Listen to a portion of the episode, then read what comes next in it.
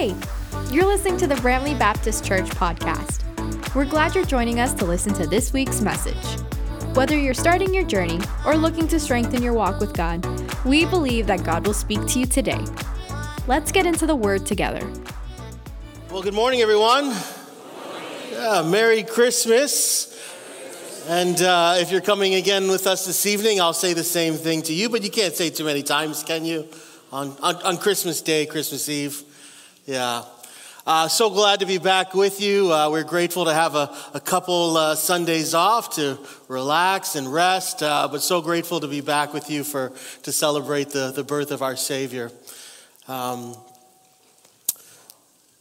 you know, a few years ago, my daughter wanted this really popular doll for Christmas. Like I want to say it was, uh, I think it was Moana. Remember Moana? Anybody remember Moana? She loved the movie.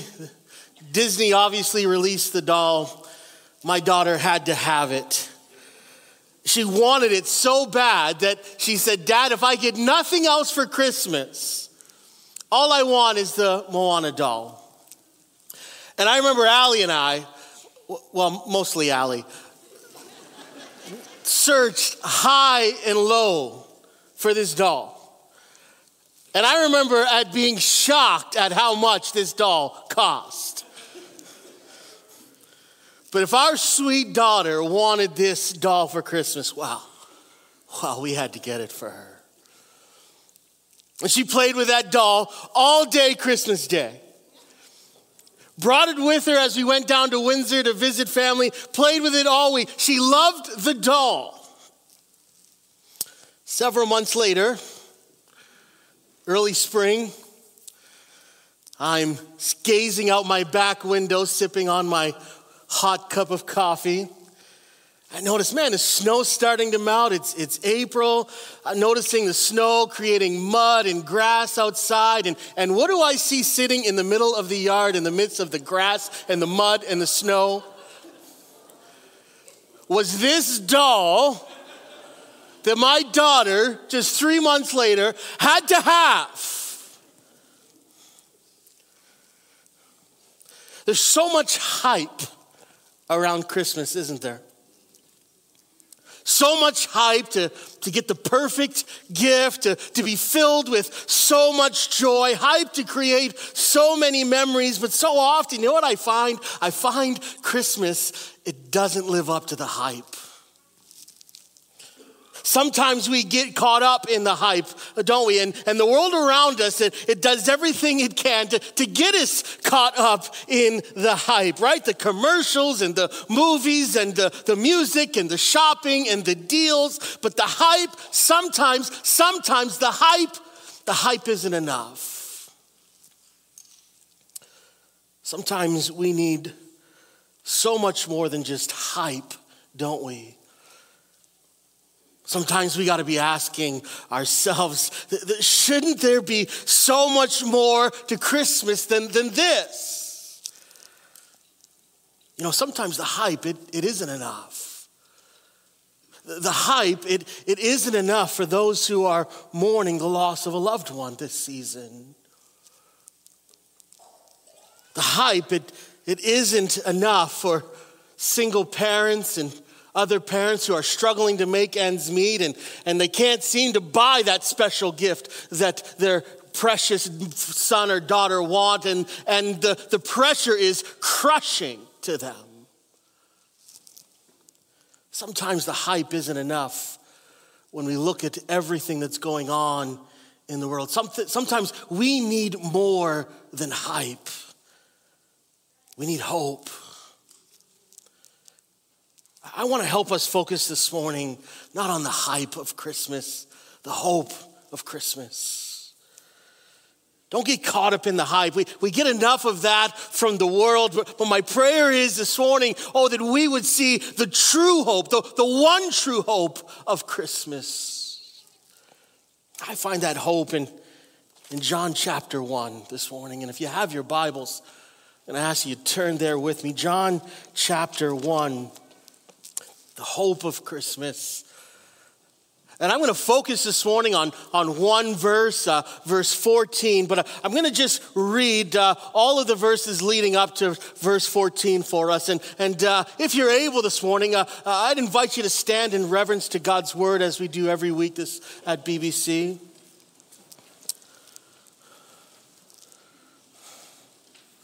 John chapter 1. I'm reading from the English Standard Version, and it reads like this, starting in verse 1.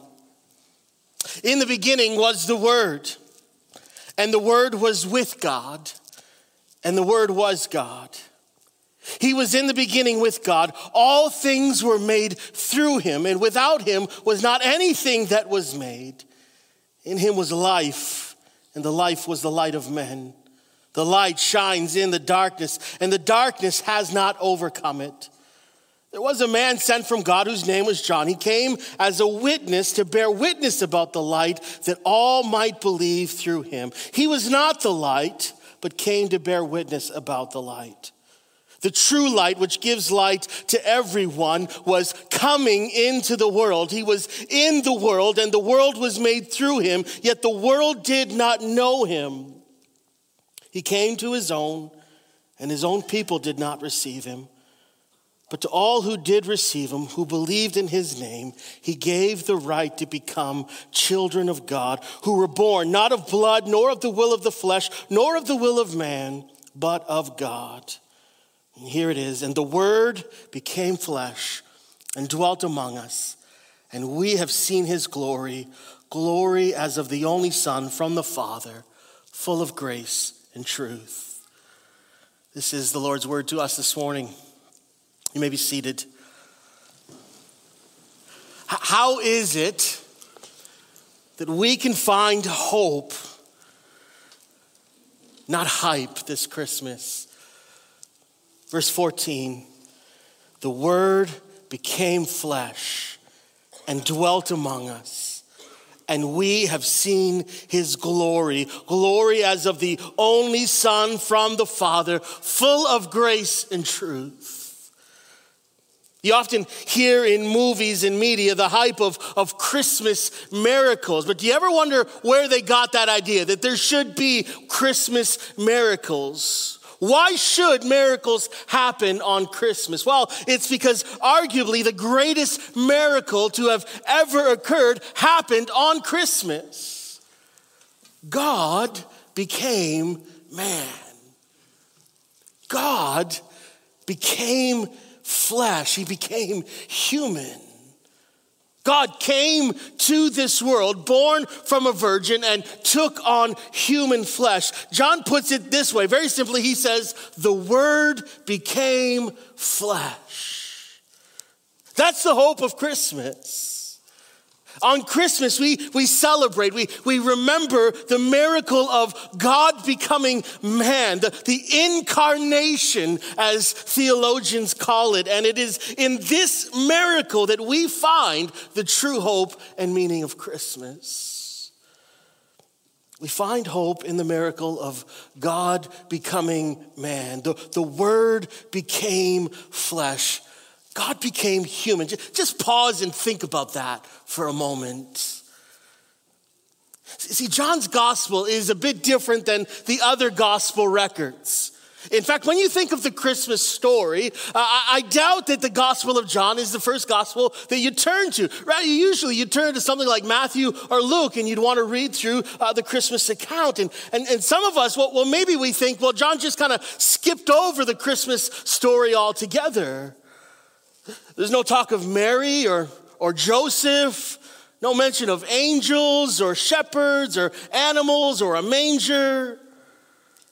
John sums up the Christmas message, the Christmas story, saying, The Word became flesh and dwelt among us. For, for a moment in history, God came to his creation and he lived among us. See, you don't really get the impact of that statement, the word became flesh, unless you step back just a, a, few verses to verse one of this chapter. Look there with me. He says this He says, In the beginning was the word. Now just stop there. In the beginning was the word.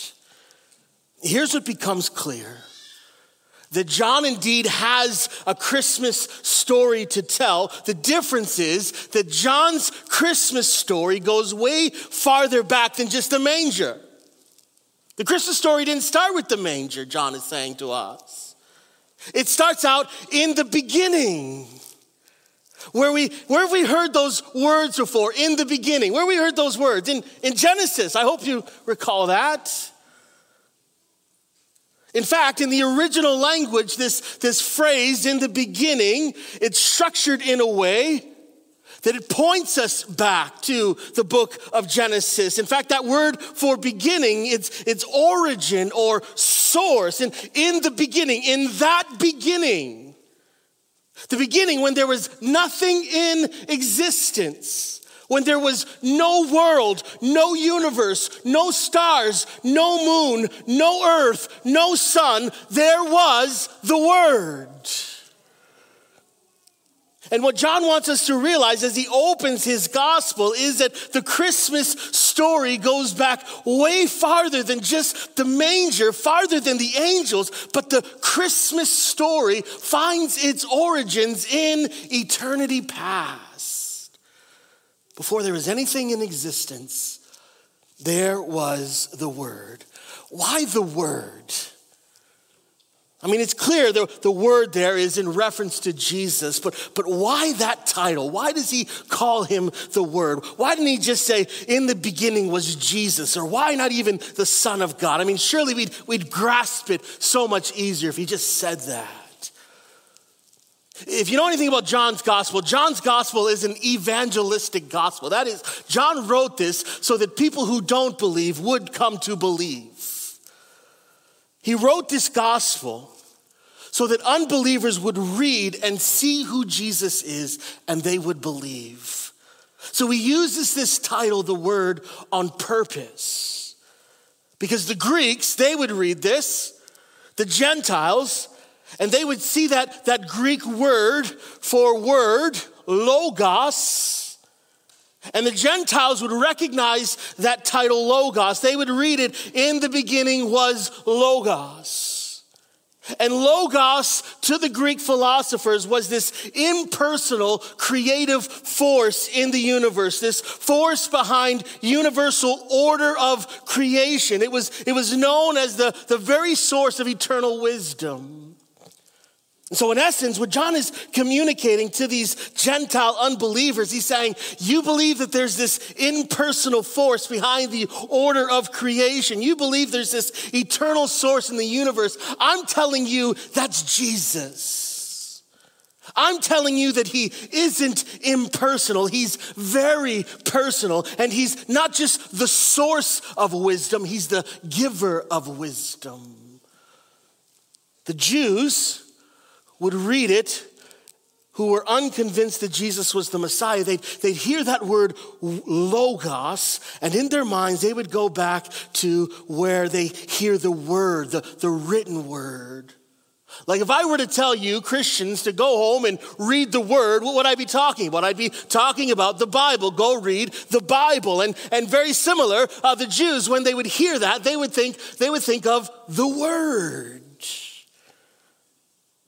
And so, what John is saying to these unbelieving Jews is, you believe that God has revealed himself to us through his written word, but I'm telling you that Jesus Christ is the living word. God has revealed himself to humanity in a more powerful way through his living word, his son, Jesus Christ. Jesus, John wants us to know, is, is the very source of all creative power and order in the universe, the very source of all wisdom. Jesus is the revealed living word of God, the one who has come to reveal God to his creation. And, and this truth, this reality, it started long before the manger, but this word was in the beginning before time began. Chew on that for a moment. But not for too long because John doesn't stop there.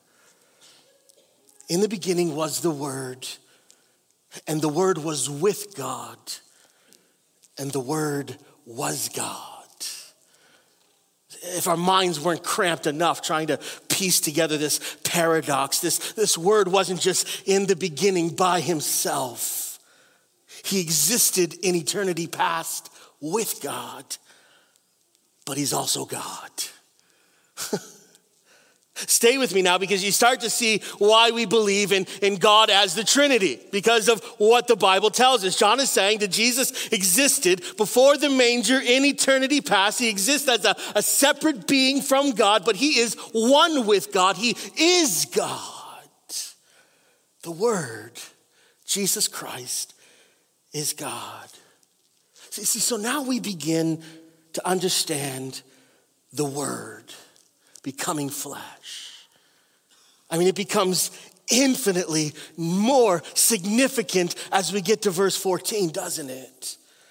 The Word became flesh, the Word, the, the eternal creative force uh, and order, the very source of all wisdom, the revealed living Word of God, God from all eternity became flesh. He took on human form. Amazing that this little baby in the manger, that is God. Paul puts it in words that we can understand a bit clearer in Colossians 1. He says that he is the image of the invisible God. For in him, he says, all the fullness of God was pleased to dwell. And if that baby is God, that means as he lays in that manger, he's surrounded by beings and animals that he created. I mean, look at what else John says to us about this word in verse 3 and 4 here. He says, All things were made through him. All things. And without him was not anything made that was made. In him was life, and the life was the light of men. All things were made through him. All life in this world finds its source and reason and purpose of existence in Christ. That baby laying in the manger, everything that surrounds him in his creation, it owes their existence to him and finds their very reason for existence in him. we, we begin to understand what the writer, writer of the carols were trying to get at when they were trying to put this into words, right? The, the writer of the carol that says, Christ by heavens, the highest heaven adored, Christ the everlasting Lord. Late in time, behold him come, offspring of a virgin's womb. He says, veiled in flesh, the Godhead see. Hail the incarnate deity pleased with us in flesh to dwell, Jesus our Emmanuel. Emmanuel, God with us. God came and lived among his creation. That's, that's the miracle of Christmas. That's where you find hope this Christmas. God became man, but for what purpose? What was the purpose? And that's where John goes next, isn't it? God, God didn't just become human to observe, but he came here and dwelled among us. You see that? The word became flesh and dwelt among us. Oh, that's the hope of Christmas.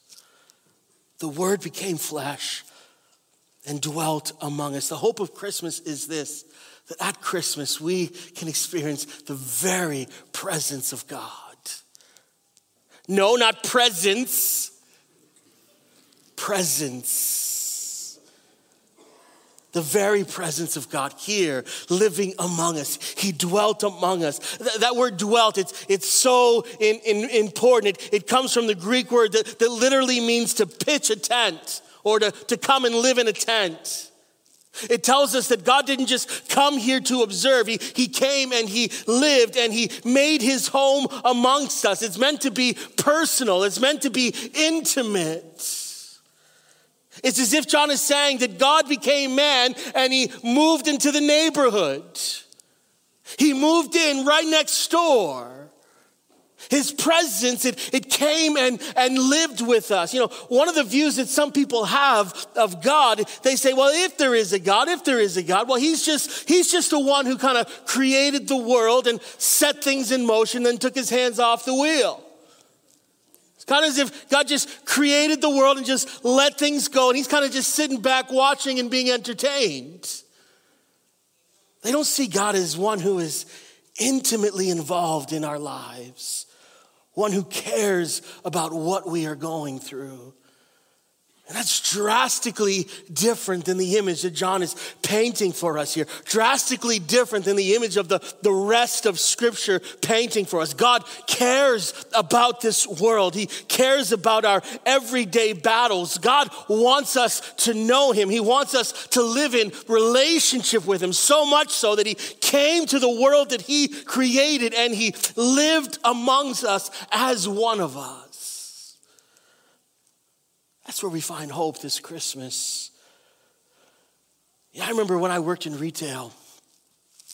I often found there were two kinds of managers. Maybe you maybe you've had these kind of managers in, in your workplace. There were the managers that would come in to work, greet you, they, they give you your orders for the day, and then they head off into their office and hide there for the rest of the day and only come out onto the floor if they were needed. Anyone have a boss like that? That's okay. You don't have to tell us. It's okay. But then there were managers who, would come in. They'd give the direction. Indeed, they would go to the office. They would do the work that the manager, the supervisor needed to do. But then, then they would come out on the floor. They would check on your progress. They, they would see if you needed help managers who would help stock the shelves with you. Managers that would get on the cash if it was lined up out the door and take a few customers. Managers who would fill in the gaps, work shoulder to shoulder with, with those who work under him. And you know what I found? I found that those were the most effective managers. Those were the most respected managers, the ones who didn't just know their workers, but they understood their workers because they had been in the trenches with them. See, that's the image that John is giving us of Jesus here. This is the image that we're meant to have of Jesus coming and living among us. He took on human flesh moved into the neighborhood, lived among us, so that we would know him in a more intimate way, that, we would ex- that he would experience for himself the, the, weakness that, that we experience, the, the challenges of, of hunger and pain and sorrow and weariness. He would know what it was like to, to face temptation and overcome it. He, like Paul tells us in Philippians, that he did not count equality with God as something to be taken advantage of, but he humbled himself by taking the form of a servant, born in the likeness of man, and being found in human form, he humbled himself by becoming obedient, even obedient to the point of death on a cross. Jesus is fully and truly God, and we celebrate that, but Jesus is fully and truly human as well. I think this is what the writer of Hebrews was getting at when he wrote. He says that we do not have a, a high priest, that is Jesus. We don't have a high priest who is unable to sympathize with our weaknesses but one who in every respect has been tempted as we are, yet without sin.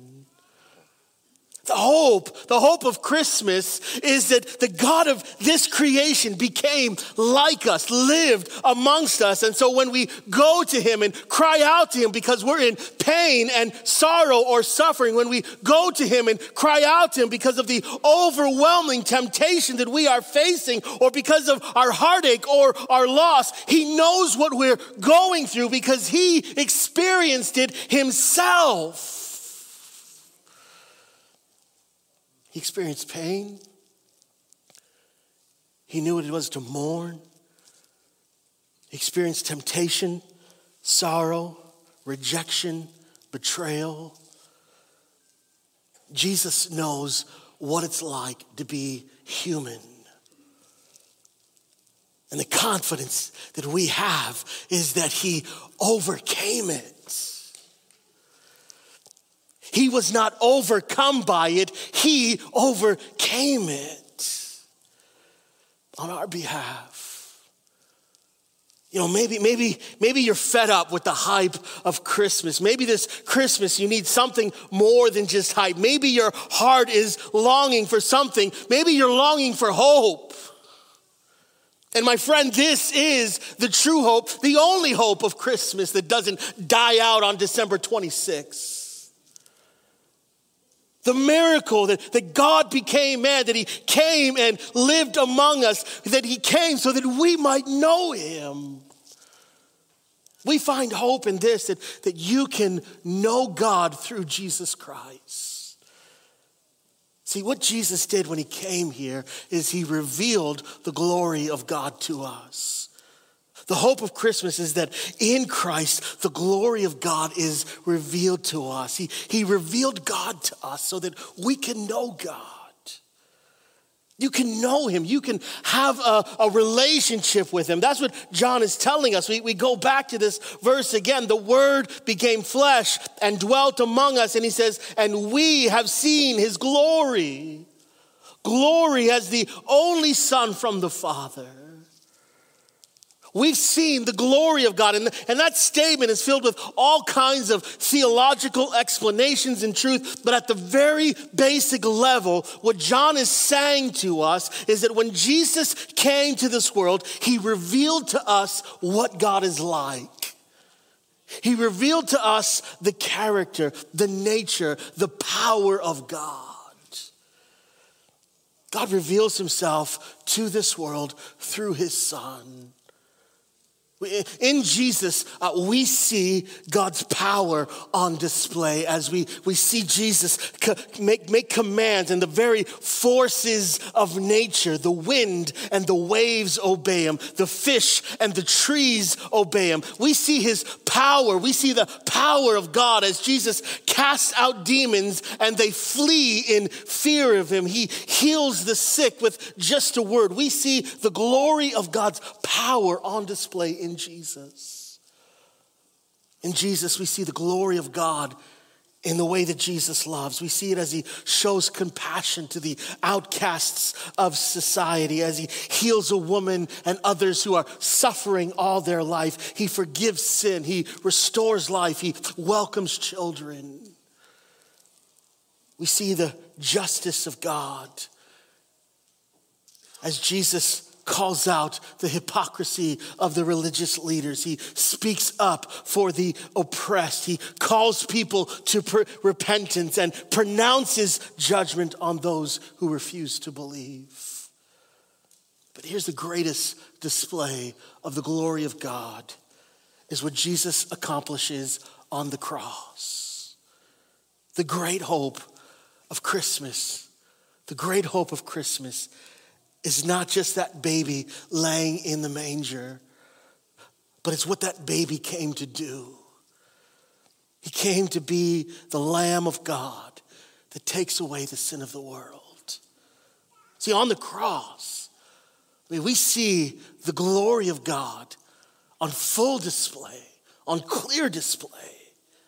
On the cross, we, we see the justice of God that demands that sin must be punished, that sin must be atoned for.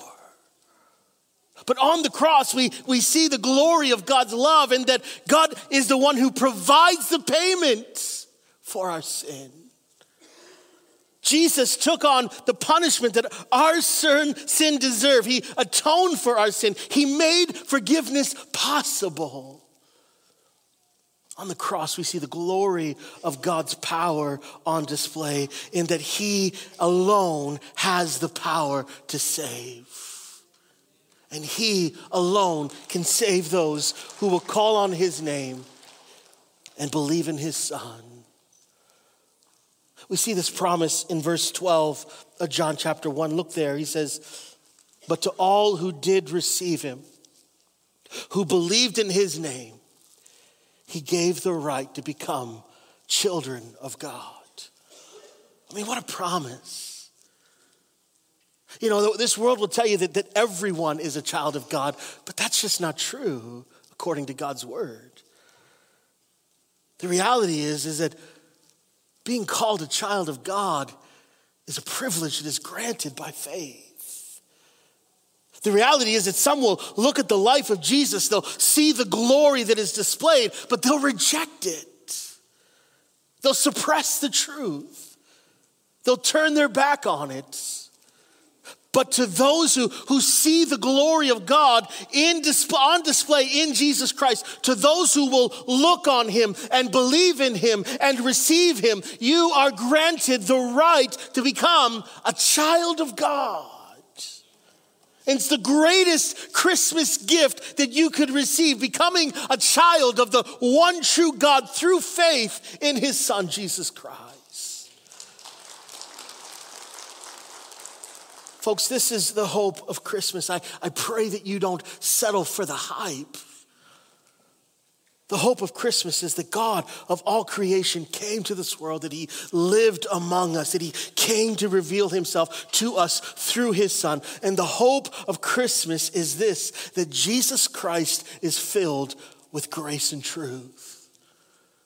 Jesus Christ came filled with grace and truth. We, we go back to our verse one more time, and the Word became flesh and dwelt among us, and we have seen His glory. Glory as of the only Son from the Father, full of grace and truth.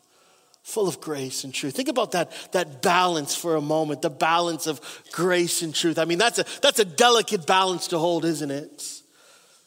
Grace and truth, to, to know when and how it is appropriate to show grace, but also knowing when it is appropriate to stand for truth. It's this delicate balance that we see Jesus showing throughout his life. I mean, think of, for instance, uh, Jesus' conversation with the, the woman at the well, the Samaritan woman in John chapter 4. And, and we indeed see the grace on display that he stops and he speaks to this woman gently. And, and when the rest of the culture had cast her aside, we, we see grace in that, in the Jewish rabbis didn't stop and, and talk to, to women of her reputation. And yet Jesus stops and talks to this woman. We see grace. And that Jesus reveals himself to her as the Messiah. We see grace, but we also see truth. When Jesus says to her, You have had five husbands, and the one you are living with right now is not your husband. We see grace and truth with this woman who's caught in adultery when, when everyone around her wanted to stone her. Jesus asked them to think about their own lives. And, and he says, if the first one that doesn't have any sin, you can cast the first stone. Grace, because Jesus is the only one that can judge her, and he chooses not to. But he also shares truth when he looks at her and says, Now go and sin no more. We see this with Peter. He shares truth with Peter. He says, Peter, you will deny me three times before the rooster crows. Peter, Satan is going to sift you like wheat. That is truth. But here's grace. Jesus says, But I've prayed for you that your faith may not fail. Grace is that after Peter fails him, he embraces him back as one of his own. Full of grace full of truth, right? Jesus was filled with grace, no doubt. He embraced the, those the culture rejected. He loved those whom others hated. He showed grace. He forgave sin. He restored life. Oh, but he would not hesitate to speak truth, to call us to repentance, to, to remind us that following him meant turning our back on sin. He revealed truth our, uh, of sin and unrighteousness, the truth of moral failings, the danger of judgment because of sin, truth, grace, and truth. I found this delicate balance, right? This is the balance that Christ has called all of us to. It's the balance we need in all of our relationships. I mean, think about marriage, for instance. I mean, picture where a marriage where no grace is shown, where it's just truth, truth, truth, truth. What happens, it just becomes a, a marriage of nagging and complaining that turns into bitterness and resentment towards each other. And yet, if the marriage is all grace and no truth, then you're just left being a doormat. You got to find this balance of knowing when to speak truth and, and when to show grace. It's this balance we need to, in raising kids. If all you're doing is commanding truth, eventually you turn into the parents on Charlie Brown. Wah, wah, wah, wah, wah, wah, wah, wah, wah. But if all you show is grace, then you end up with spoiled kids that don't know how to live in this world. It's the balance we need to find in our relationships, knowing when it's the right time to show grace and knowing when it's the right time to share truth. Isn't this the balance we need to find when dealing with this world that we live in? When dealing with the culture around us, this, this balance of, of grace and truth. Imagine if all we did was preach, preach truth to the world that we live in, and, and there was and there's many Christians who do that and do that well. We're really good at pointing out all the failures of society, the moral degradation, all the things that are going wrong. If all we did was talk about truth, who are we going to reach with just that? We need to learn to show grace because God's word tells us that this world is lost. This world is blind and broken, and it has no idea that it is. So, so I don't expect the world that we live in to share the same convictions that I do because this world that we live in is ruled by a different God and serves a different kingdom. And if all you do is stand for truth and there's no hope of reaching that, and yet if all we do is extend grace in this world, we'll never know the, the truth of the hope of the gospel of Jesus Christ. Grace and truth, grace and truth. Here's truth the truth is that, that mankind is, is hopelessly lost in our sin. The truth is that, that, that we all, like sheep, have gone astray. Truth is, is that because of our sin, we stand in condemnation before God. The truth is that Jesus Christ is the only way to the Father. But here's grace. That's truth. Here's grace. Here's grace. Grace is that God has provided a way back to Him. Grace is that one day this child in the manger will grow and call all mankind to put their hope and trust in him as he goes to the cross and he lays his life down and pays the penalty for our sin Grace is He is the perfect substitute without sin, and yet He takes on ours and gives us His righteousness. Grace as He triumphs over the grave in His resurrection and says, Because I live, you can live also. He was full of grace, full of truth. Listen, I, I don't know where you're at in your life this morning. You know what? Maybe you're here and the hype is enough for you. Maybe, maybe all you need from, from Christmas is the gifts and the presents and some time off work and a good feast with your family and friends. Maybe it's good enough just to come out to church at Christmas, sing a few songs, hear a Christmas message. Maybe, maybe the hype is enough for you. And if that's, if that's it, that's, that's okay. And yet, maybe this Christmas, something within you is saying, the hype isn't enough. The hype just won't do. I need something more. I need more substance and meaning to this time that we celebrate. And that is what is offered in the true celebration of Christmas the hope that Christ brings. Don't settle for the hype. When the hope that Jesus Christ offers is infinitely greater than anything this world could offer, this time or all year round. The hope of Christmas is this is that God so loved this world that he gave us his only son in Christ, God came here and lived amongst his own creation. He came to reveal the way to know God and to live for God. He came and paved the way to, by going to the cross, dying for our sin, resurrecting victoriously over sin and death. The hope, the hope of Christmas is that all who believe in him will not perish, but have everlasting life that all who receive him, all who believe in him, will be given the right to be called children of God. Jesus Christ, Emmanuel, the hope of Christmas. Thanks for listening and making us a part of your walk. We encourage you to take today's teachings and apply it to your life. Challenge not only yourself, but those around you. Our support in your journey does not end here.